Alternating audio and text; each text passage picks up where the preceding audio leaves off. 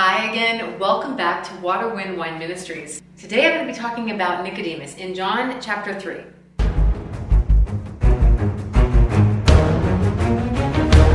John chapter 3 begins with Jesus. We have just talked about him not committing himself to men, not putting his faith in men to lift him up. Nicodemus, he was a Pharisee. In verse 1, we are informed that he is a ruler of the Jews and he comes to Jesus by night. There are reasons for that, but let's just not get into those right now. If you've seen The Chosen, you understand. It says, um, He came to Jesus by night, and he said to him, Rabbi, we know that you are a teacher come from God. Now, first of all, Nicodemus is a is a Pharisee, and it says he's a leader of the Jews. So he's like a head Pharisee. He's like a leader of leaders. And that's in fact what they call him. I think even in The Chosen, it calls him a leader of leaders, a teacher of teachers. And Nicodemus himself says, We know, we know, we the Pharisees, we already know that you are a teacher come from God. And no one can do these signs that you do unless God is with him. That's a big tell. That's a big tell because the Pharisees are like, What sign do you give us that you're the Messiah? And the Pharisees are like, But he is a teacher. So they're giving him some credit, which is a big deal. Anyway, verse 3. Jesus answers and says to him, he says, Most assuredly I say to you, unless one is born again, he cannot see the kingdom of God. Nicodemus said to him, How can a man be born when he's old? Can he enter a second time into his mother's womb and be born? First of all, if a man is grown and tries to enter his mother's womb after he's grown, that's called incest, and that is a no no. Just saying. Verse 5, moving on. Jesus answered, most assuredly, I say to you, unless one is born of water and of the Spirit, he cannot enter the kingdom of God. Okay, so I'm going to stop right here because it's about to get really, really deep.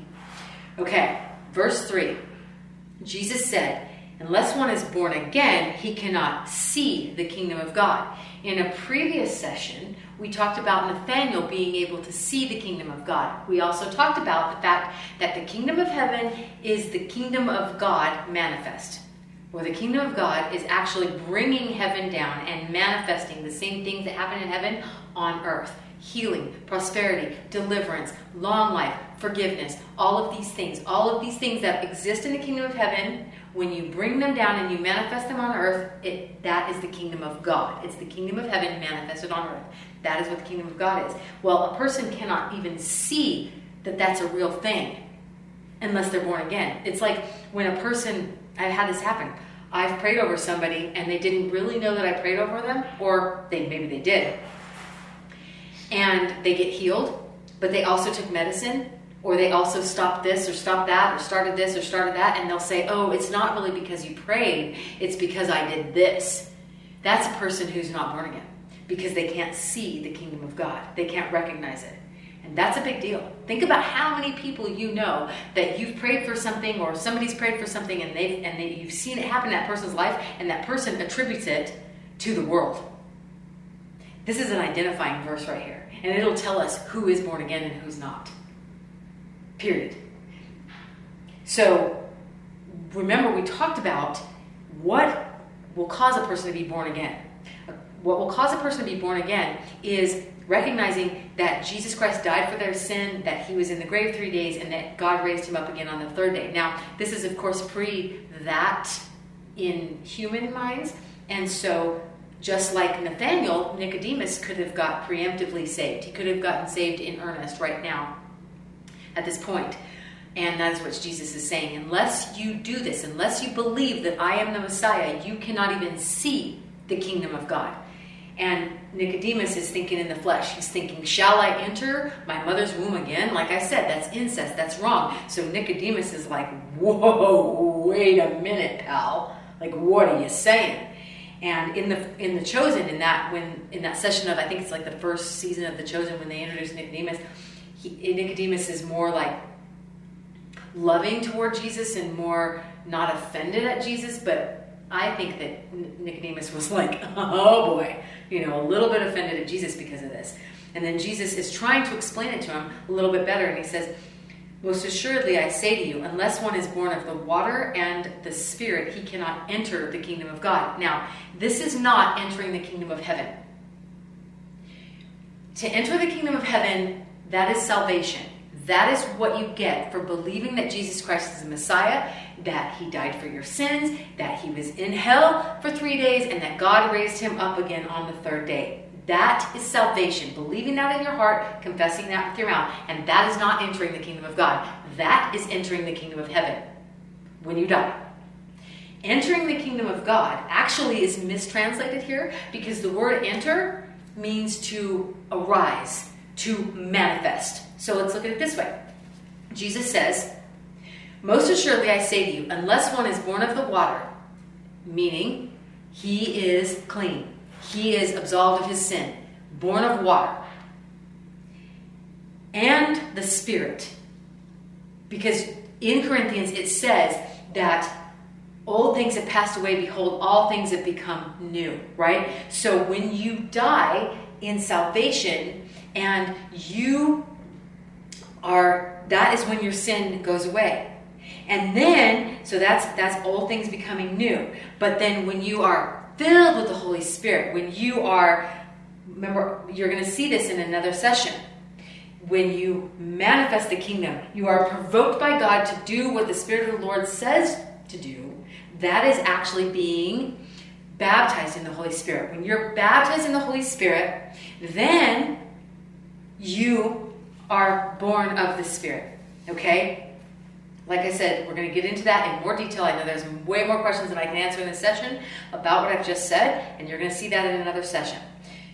When you are forgiven of your sin and you are baptized with the Holy Spirit, you can enter the kingdom of God. To enter the kingdom of God means to manifest the kingdom of God, it means to bring it up. If you are not baptized in the Holy Spirit, you cannot manifest the kingdom of God. Period. When the disciples were in the upper room in Acts, the reason they were in the upper room is twofold. One, they were afraid because they were killing anybody who followed Jesus at that time. Two, Jesus told them, Do not leave Jerusalem until you have been endued with power from on high, after which the Holy Spirit has come upon you.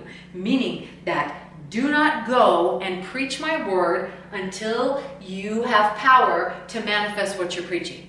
If you say that God heals and yet you can't lay hands on somebody and get them healed, then you have no business preaching that God heals. If you say that God prospers and yet you cannot yourself believe for prosperity, you have no business preaching prosperity. If you say that God saved yet you yourself are not saved, you have no business preaching salvation.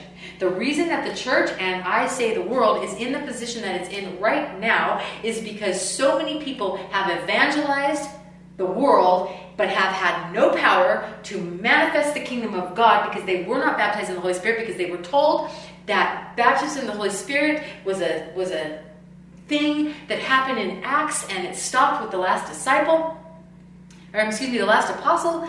And so therefore it can't be had anymore and that is exactly why the world is in the state that it's in is because the church prematurely preached the gospel and then preached it incorrectly the disciples that were with Jesus and that were in that room, 120 strong of Acts, they waited to preach until they had power. And I dare say, if anyone is preaching without being baptized in the Holy Ghost, then they are doing a disservice to the kingdom and to the world because Jesus himself said, Do not preach until you have this power. So if you don't have the baptism of the Holy Spirit, then you have no business at all preaching. And I know that a lot of people will balk at that because we are told in Christian land that we are supposed to preach the word of God to everybody, and that is 100% not true. First of all, not everybody is going to receive it. And second of all, you may not be ready because you're not baptized in the Holy Spirit.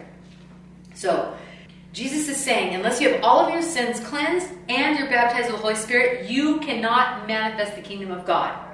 In another session, we will dive deeper into the difference between being filled with the Holy Spirit and being baptized with the Holy Spirit. But for now, I'm going to close this session. Thank you for sticking with me. Remember that I love you and that Jesus loves you.